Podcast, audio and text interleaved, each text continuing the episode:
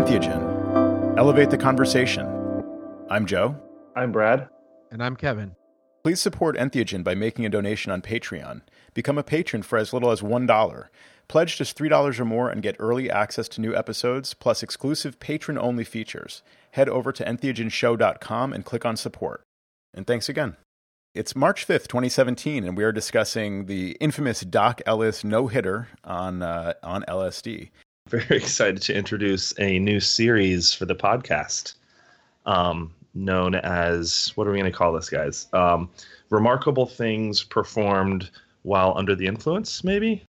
Sure. Or, uh, yeah, a positive, positive L S D stories after Bill Hicks. How about, how about let's just call it The Truth? The Truth. What's important is that this is a new series and that everyone can expect to hear a lot more of these. That may or may not be true. So let's roll the tape and uh, let's hear from Doc Ellis himself. We flew into San Diego and I asked the manager, could I go home? Because we had an off day. So he said, yeah. So I took some L S D at the airport because I knew where it would hit me. I'd be in my own in my little area and I know where to go. So that's how I got to uh, my friend's girlfriend's house. She said, what's wrong with you? I said, I'm high as a Georgia pine. The next day, which I thought was the next day, she told me, you better get up. You got to go pitch. I said, pitch? I pitch tomorrow. Hell, what are you talking about? Because I had got up in the middle of the morning and took some more acid. She grabbed the paper, brought me the sports page, and showed me, boom. I said, oh, wow. What happened to yesterday? She said, I don't know, but you better get, you better get to that airport. Shucks. It's all right. Now, this was in the seventies, and Greens was Dexamil. That was uh, the drug of choice back then, was a stimulant. Over ninety percent of major leagues was using Dexamil when I was playing. And when I got to the game, there was a lady down there in San Diego used to always have the bennies for me, Benzedrine, which is another stimulant. I went out to the, in the dugout and reached up because she was standing over the rail. She always stood over the rail and had a pretty little gold pouch. So I got the bennies, went on back crazy. In the clubhouse, took them. The game started and the mist started, misty rain. So all during the game was a little mist. The opposing team and my teammates, they knew I was high, but they didn't know what I was high on. Because they, they had no idea what L S D was other than what they see on T V with the hippies. I didn't see the hitters. All I could tell was if they was on the right side or the left side. The catcher put tape on his fingers so I could see the signals. We had a rookie on the team at that particular time named Dave Cash, and he kept saying after the first inning, he said, you got a no-no going, a no-hitter. I said, yeah, right. And I looked.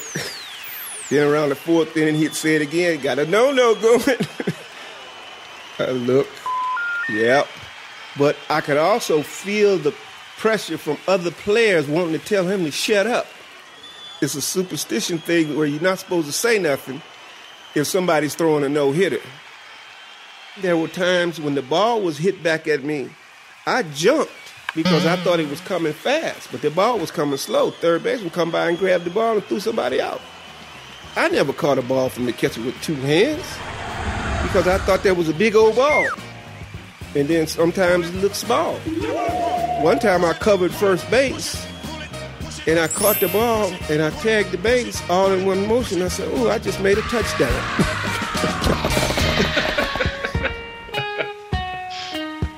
I didn't pay no attention to the to the to the score. You know, I'm trying to get the bat- batters out, and I'm throwing a crazy game. I'm hitting people, walking people, throwing balls in the dirt. They're going everywhere. Now we go for the pièce de résistance. We move to the bottom of the ninth on a no-hitter, leading two nothing.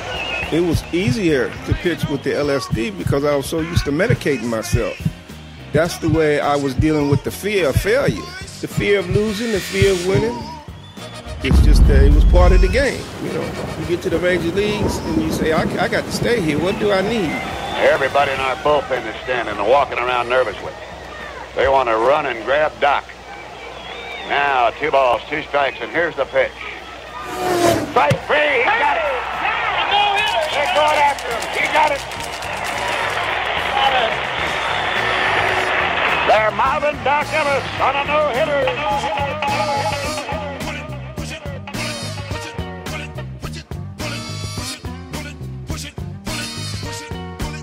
The infamous Doc Ellis uh, no-hitter performed on L S D. Uh, you know, I think you can pretty much directly credit the uh, drug for that. Where do we start with this story? I mean, like, the, I mean, the first part is that he, he takes L S D at the airport. Like, who takes L S D at the airport? Well, he, well, he, he knew where he was going to be after. Yeah, right. He oh, was he was timing. He was timing it. Yeah. So we should just credit. Um, we we should credit. Uh, this is uh, this is a, U- a video that's on YouTube, uh, posted by Victory Journal, uh, created by Nomos and uh, uh, animator James Blagden. Uh, it's got four and a half million views on YouTube. We'll put a link to it in the show notes. And uh, also, I'll just uh, draw your attention to, I think, Brad, you pointed this out. Very first comment here on YouTube is, uh, in the box score, his name would be Ellis, comma, D. So that's uh, an interesting coincidence, is it not? It is an interesting coincidence. Yeah. Where, no, it's where did you guys it, first hear the story, by the way? I'm oh, curious man. about that. I think... For me, I had seen it on like A V Club or something just within like the past few years. Um, but the, the video that, that Joe was mentioning was posted in two thousand nine, shortly after uh, Doc Ellis um, sadly passed away from, I think, liver liver disease um, in two thousand eight.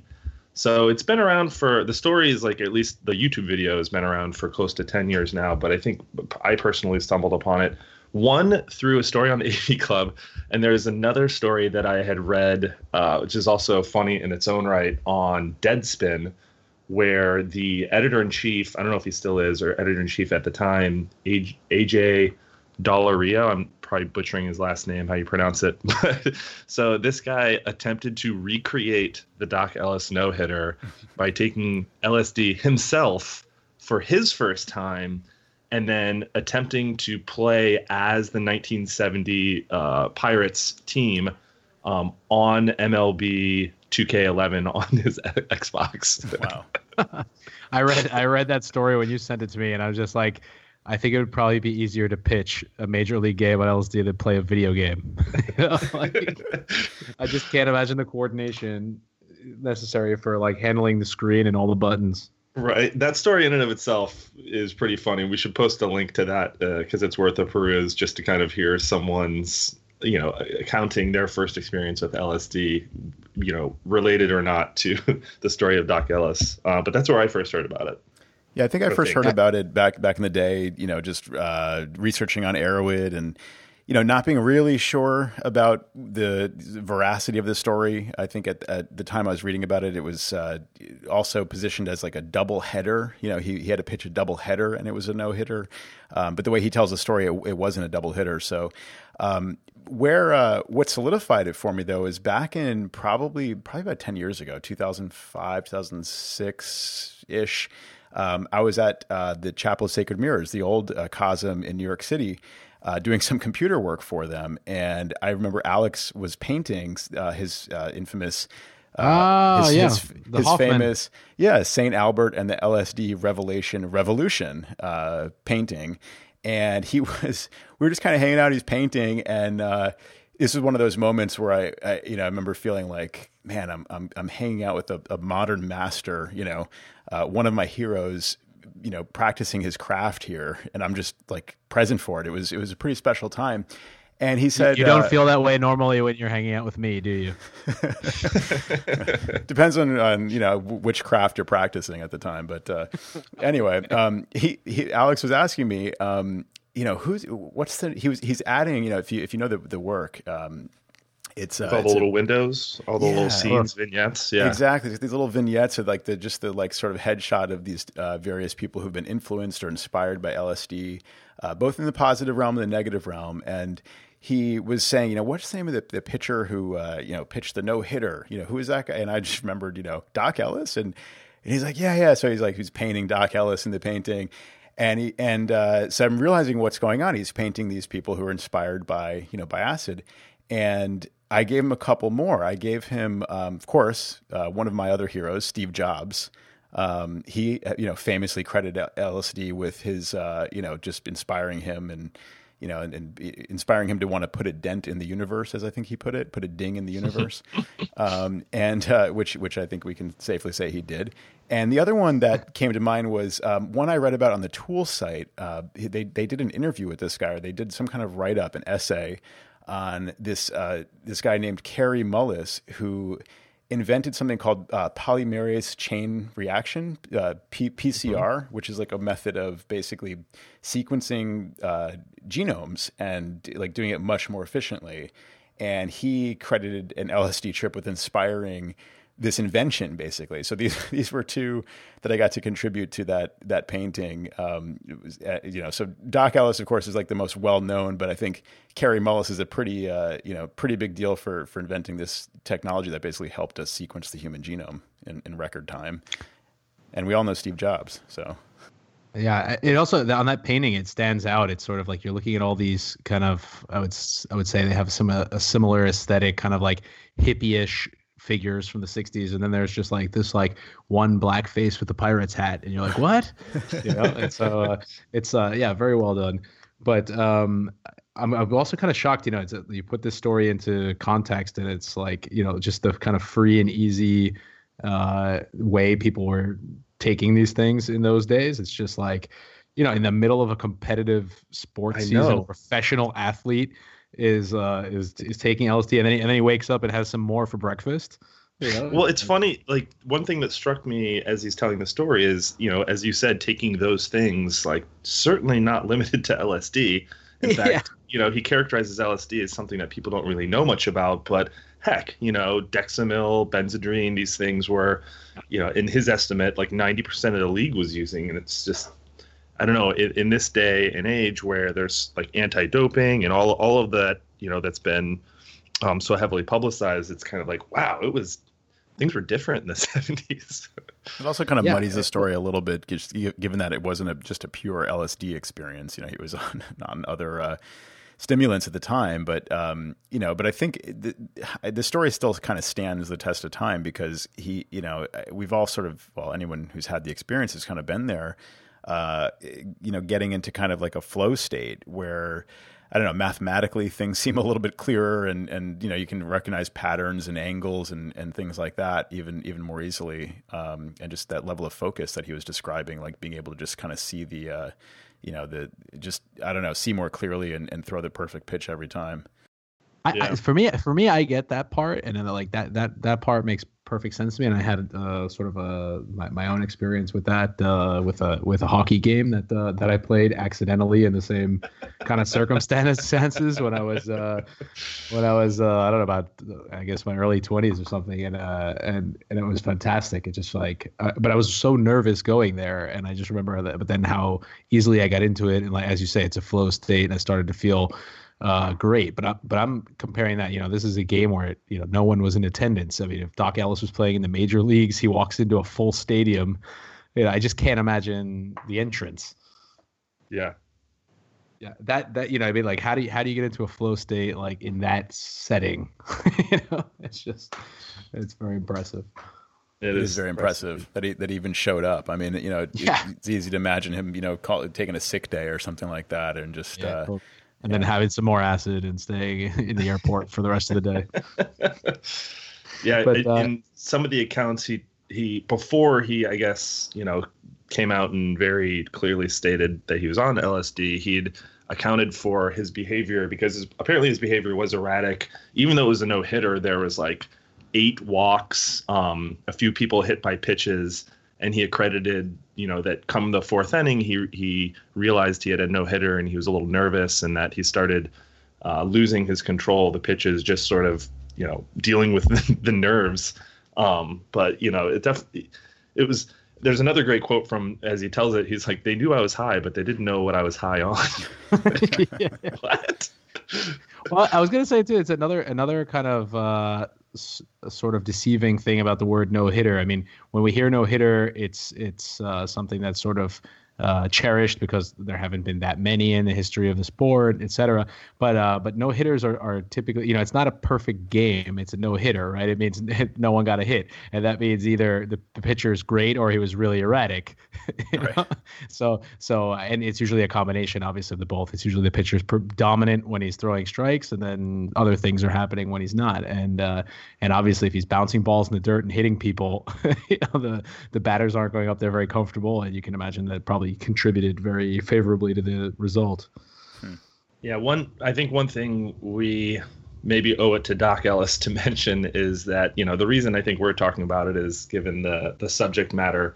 Um, but one thing I came across in, in doing some research for this in the Snopes article, um, and maybe we're proliferating the problem, but in the Snopes article, they said, you know, uh, I'm going to read a little bit from the page here. An unfortunate aspect of Doc Ellis's admission is now he's remembered by many people, especially those too young to have seen him play, as, quote, the guy who pitched a no-hitter on drugs. Um, and that's just a very char- a very narrow characterization, um, kind of uh, skipping along. But uh, another quote from that same article, he worked with the uh, Pennsylvania Department of Corrections to rehabilitate black prisoners, helped start Black Athletes Foundation for sickle cell research, and he also served as the coordinator of an anti-drug program in Los Angeles before uh, before he did pass away in two thousand eight. So he, you know, beyond being a professional athlete, and there's certainly more things that he's done that make him a memorable person. He's, he's contributed a lot, you know, beyond just in funny stories about his pitching effort. His telling of it is pretty great. Like the video is oh, yeah. really well done. And the animations. Anybody listening, like definitely check out the show notes. Uh, the animation is humorous in, in and of itself. It's really well done. It makes me wonder if L S D should be considered a, a performance-enhancing drug. It definitely depends on the circumstances. Yeah, I know. Well, it, apparently, was it in the, the this past Olympics that they finally um, declared that marijuana is no longer considered a performance-enhancing drug from from uh, the Olympics perspective? Well, that that that one's just obvious, right? Well, it's obvious to us, but like, you know, there there are so many properties of it where it's like healing your muscles, and you know, recovery time is faster, you know, given how you mm-hmm. ingest it. But I mean, it was always preposterous that, like, what was it, the Canadian ski team or that, you know, famously got busted for like using of, of all of all teams, you know what I mean, like like every ski team wasn't stoned, you know? Yeah. Like, the other thing about, you know, if, like testing for something like, you know, cannabis as a performance enhancing drug, I mean, how do you how do you confirm like somebody's on it versus like versus that they smoked last night, like you said, to, you know, like calm their muscles or something like that? You know, it's just it's kind of yeah, it's kind of ridiculous. Right. I think that was why they decided to re- reconsider it or declassify it from in, in that perspective, because it's not conclusive. Right. Um, Whereas with L S D, it stays in your spine for twenty years. So, no, nope, just joking. That's a myth. Alternative fact. Are you promulgating? Are you promulgating the myths you're against, Joe? I am. I am, in an ironic way. Well, we had been talking about doing a show on the Doc Ellis No-No for several months now, and I appreciate you guys, you know, for for us finally having the opportunity to to highlight this great man and his great feat in the first of a new series on Entheogen. And what is it named again, Brad? I don't know what the name of the series is. Are you, are you on L S D right now, Brad? What no, inning no, are we in? No, no. By, by the way, that was another thing that I thought was funny is like the the, the classic thing that happens in, uh, in no-hitters or in perfect games is that uh, once they get into like the third or fourth inning or something like that where it's, you know, it's it's starting to get a little bit advanced, um typically no one talks to the pitcher anymore. It's like a classic in, uh, yeah. in these sort of games. So by the seventh, eighth inning, it's, you know, you'll hear, if you watch any of these games, you'll hear the commentator commentating on how lonely the pitcher is because he's basically been alone for the last hour and a half, two hours. And nobody wants to jinx him. Talking to him. Yeah. It's just ways of talking about it without exactly. saying just, no hitter. yeah, yeah, yeah, exactly. So it's everybody kind of just like leaves him alone, and you'll typically see the pitcher sitting like at the far end of the dugout while his team's batting, just like waiting to get back into the field. And I'm just imagining the guy like tripping and just like no one will talk. Feel, feeling more and more awkward by the by the minute, right? I don't know if I'm paranoid, but I think everyone's ignoring me. Right? Yeah. Do I exist? That was Entheogen. Elevate the conversation. Please support Entheogen by making a donation on Patreon. Become a patron for as little as one dollar. Pledge just three dollars or more and get early access to new episodes, plus exclusive patron-only features. Head over to entheogen show dot com and click on support. And thanks again.